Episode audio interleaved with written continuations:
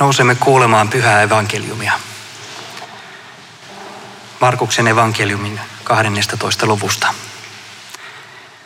Muuan lainopettaja oli seurannut heidän väittelyään ja huomannut, miten hyvän vastauksen Jeesus saddukeuksille antoi. Hän tuli nyt Jeesuksen luo ja kysyi, mikä käsky on kaikkein tärkein? Jeesus vastasi, tärkein on tämä, kuule Israel, Herra, meidän Jumalamme, on ainoa Herra. Rakasta Herraa, Jumalaasi, koko sydämestäsi, koko sielustasi ja mielestäsi ja koko voimallasi. Toinen on tämä, rakasta lähimmäistäsi niin kuin itseäsi. Näitä suurempaa käskyä ei ole.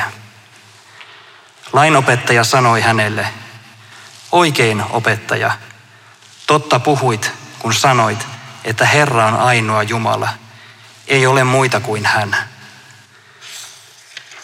Ja kun rakastaa häntä koko sydämestään, kaikilla ymmärryksellään ja kaikilla voimallaan, ja rakastaa lähimmäistään niin kuin itseään, se on enemmän kuin polttouhrit ja kaikki muut uhrit.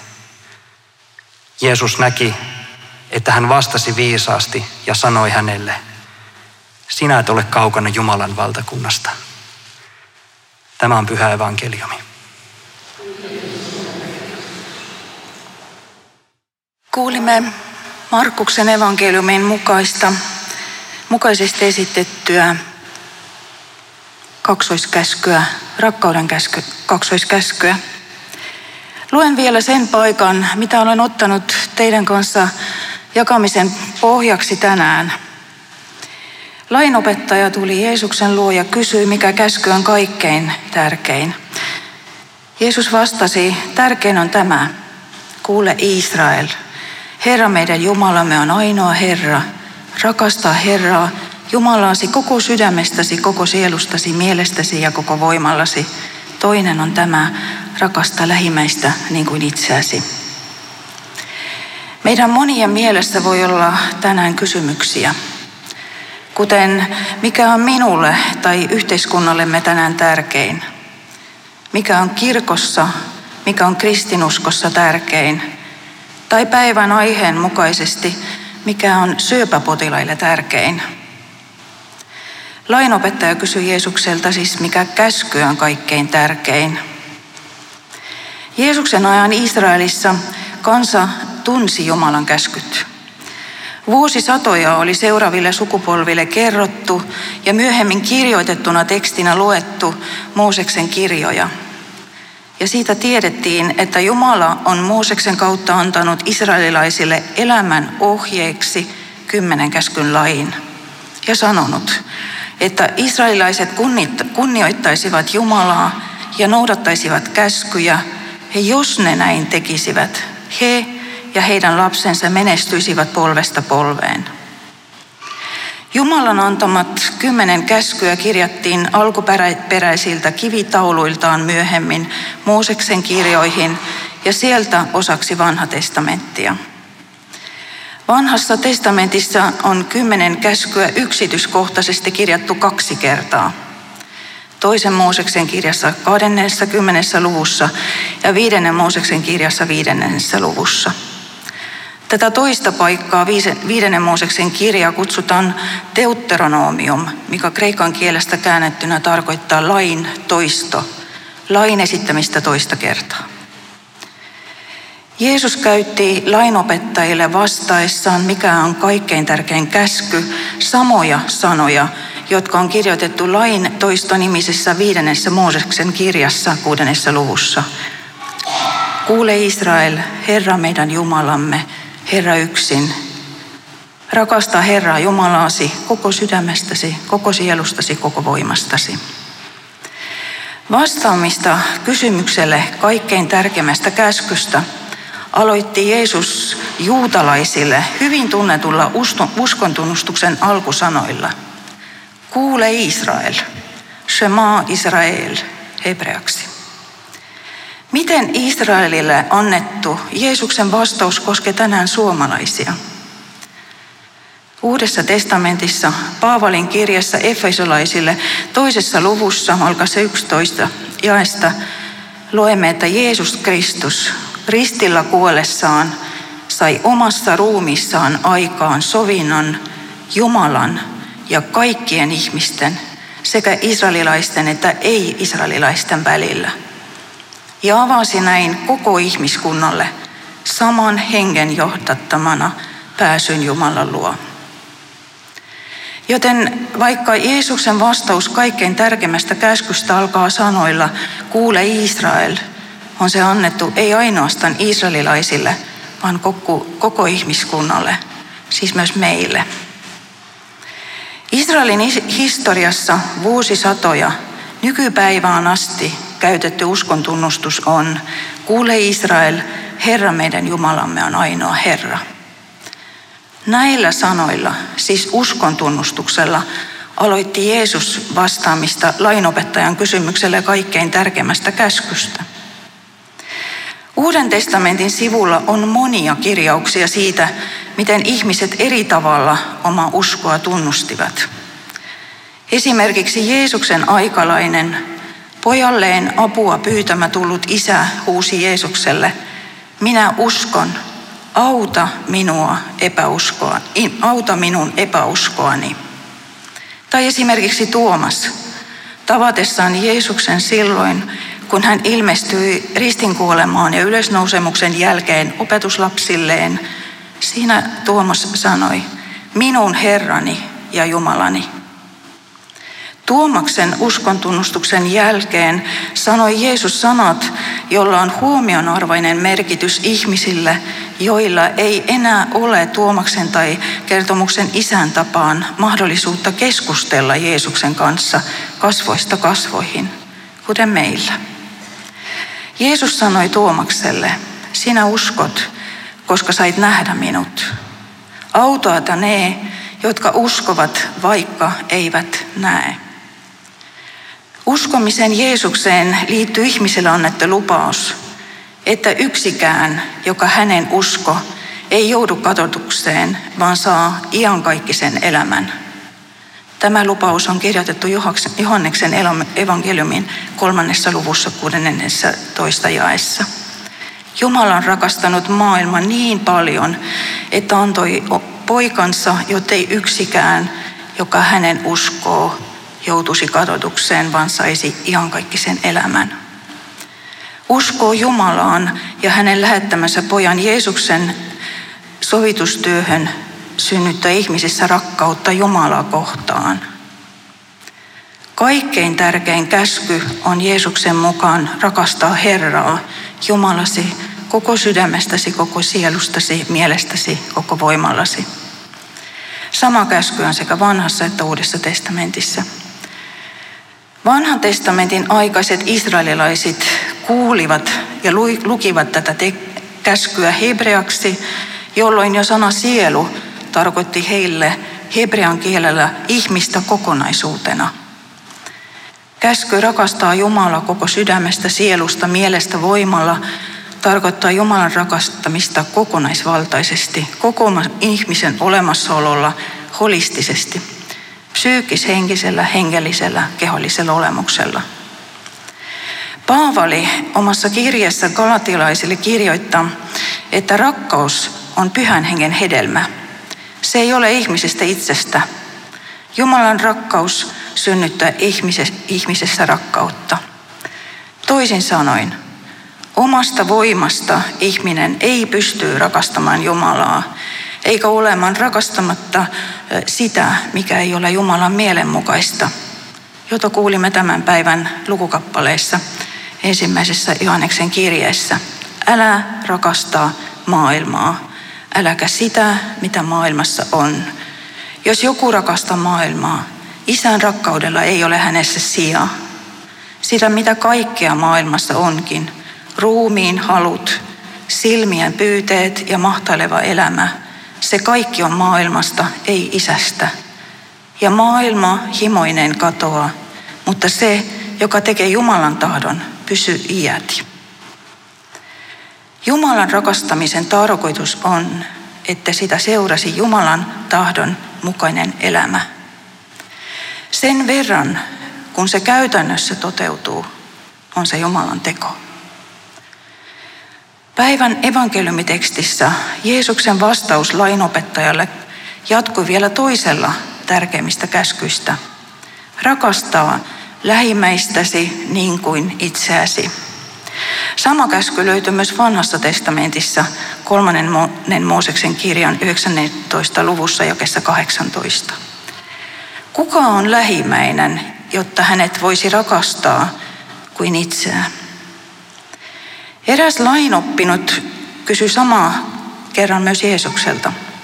Tästä luemme evankeliumista Luukan mukaan 10. luvusta kestä 29 eteenpäin. Siinä Jeesus opetti, kuten hänellä oli usein tapana, kertomalla vertauksia. Jeesus kertoi miehestä, joka oli joutunut vaellusmatkalla ryöstetyksi ja pahoinpidellyksi. Huonossa kunnossa haavoilla olevasta matkamiehestä kulkivat ohi pappi ja leeviläinen, mutta samarialainen meni hänen luokseen ja sitoi hänen haavansa ja vuodatti niihin öljyä ja viiniä – pani hänet juhtansa selkään ja vei hänet majataloon ja hoiti hänet. Ja seuraavana aamuna hän otti esiin kaksi denaria ja antoi majatalon isännälle ja sanoi, hoida häntä ja mitä sinulta lisää kuluu, sen minä palatessani sinulle maksan.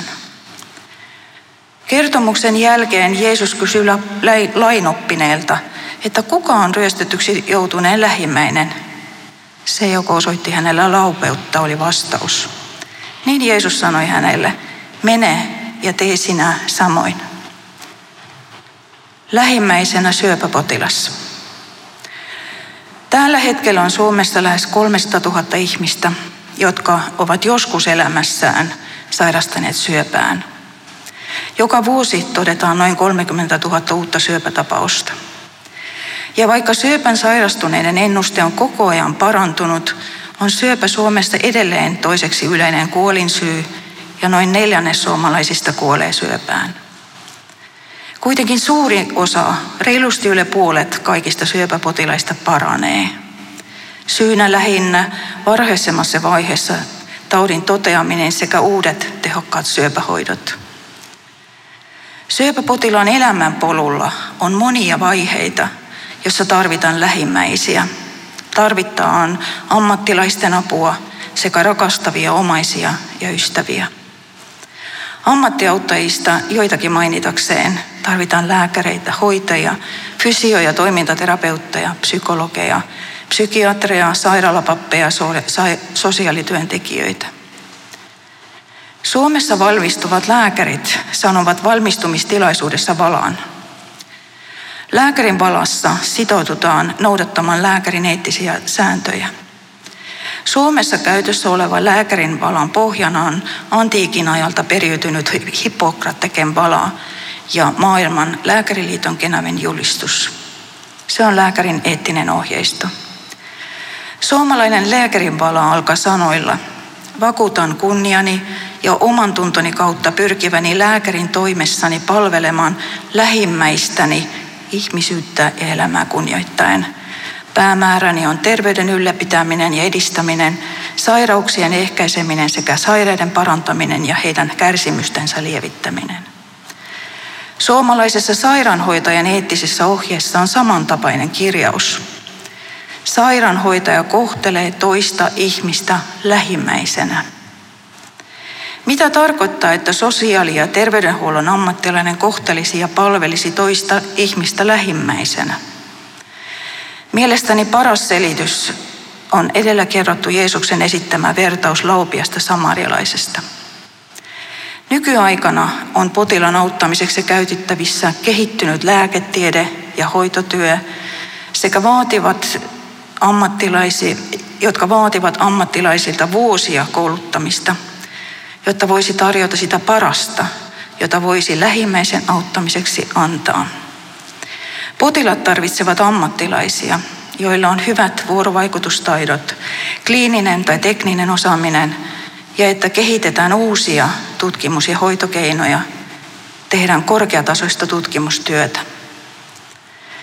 Laupeas samarialainen antoi haavuttaneelle matkamiehelle fyysisesti, taloudellisesti ja todennäköisesti myös henkisesti oman ajan parasta. Ja käytti haavoitetun kuljettamiseksi omaa kuljetusvälinettä. Samarialainen huolehti myös jatkohoitojärjestelyistä niin, että oman avun antamisen jälkeen ei jätetty potilasta tyhjän päälle, vaan vastuu siirrettiin konkreettisesti ja turvallisesti. Samarialainen antoi majantalon isännälle jatkohoitoohjeet ja rahaa mahdollisia lisäkuluja varten. Nykyisin tunnetaan tätä hyvää jatkohoidon järjestämistä termillä saattaen vaihdettava, kuten syöpäpotilaiden hoitoketjunkin toivotaan kulkevan. Korvaamaton tärkeä lähimmäisen olemisen tuki on syöpäpotilaalle oma perhe, sukulaiset, ystävät, työtoverit ja joskus naapurit, jotka ei saisi hävitä ihmisen vierestä eikä kulkea ohi, kun ihminen käy läpi oma polkua syöpäpotilaana. Kriittiset hetket, jolloin useat syöpäpotilaat tarvitsevat erityisesti lähimmäisen tukea, on jo ihan alussa syöpäepäilyn herätessä, jolloin aloitetaan tarkentavia tutkimuksia.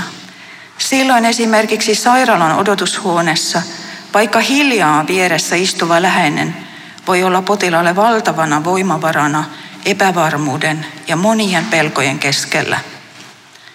Millaisia hoitoja syöpäpotilaalle tarjotaan ja millainen on taudin ennuste, riippuu hyvin monista tekijöistä. Kuten onko kyseessä hyvä tai huonoinnesteinen syöpätyyppi, missä kasvain sijaitse, onko syöpä todettu paikallisena tai levinneenä, joitakin mainitakseen. Syöpälääkärinä on ollut usein ilo nähdä lähimmäistä potilaan vieressä vastaanotolla ja lääke- tai sädehoidon odotushuoneessa. Koskaan ei ole liikaa läheisiä, jotka aina jos, ainakin joskus kysyvät syöpäpotilaalta, miten sinä voit. Myös syövän seurantavaiheessa on arvokasta, kuin läheinen kulkee mukana vastaanottokäynneillä, koska siihen liittyy monesti potilaan pelko syövän uusimisesta. Lääkärin vastaanotolla huonojen uutisten kuuleminen siitä, että tauti on levinnyt ja on todettu etäpesäkkeet, on yksi tärkeimmistä hetkistä, jolloin lääkärinä olen aina toivonut, että potilas ei olisi siinä yksin. Vaikka nykyisin jopa laajallekin levinnyttä syöpää sairastava potilasta voidaan jossain tapauksessa hoitaa vuosia, on kuitenkin tärkeää, että huonoja uutisia kuulemassa – ja tarjottavissa olevista hoidosta potilan kanssa päättämässä olisi hänen läheinen.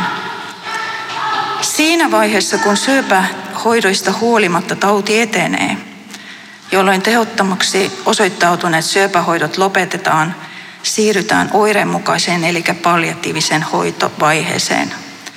Tämä ei tarkoita, että parantumattomasti sairaan ihmisen kohdalla hoito loppuisi, vaan että hoidon tavoite siirtyi syöpätautiin vaikuttamisesta potilaan elämänlaadun vaalimiseen. Palliatiivisessa hoidossa ja sen loppuvaiheessa saattohoidossa on keskeistä kivun ja muiden oireiden lievitys sekä fyysisiin, psyykkisiin, sosiaalisiin ja hengellisiin tarpeisiin vastaaminen. Hoito on moniammattilista ja perustuu potilaan ja hänen läheisten tarpeisiin. Parantumattomasti sairas syöpäpotilas tarvitsee elämän loppuvaiheessa avuksi saattohoidon alalla päteviä ammattilaisia, lähimmäisiä sekä vierelleen rakkaita läheisiä lähimmäisiä. Silloin on syöpäpotilaan kuolema rauhallinen ja jopa kaunista. Haluan rakkauden kaksoiskäskyn äärellä Tänä rukoilla Birgit, Pyhä Birgittan rukouksetta mukailleen. Herra, osoita minulle tie ja tee minut halukkaaksi kulkemaan sitä, sekä anna minulle voimia käydä ohjaamasi tietä.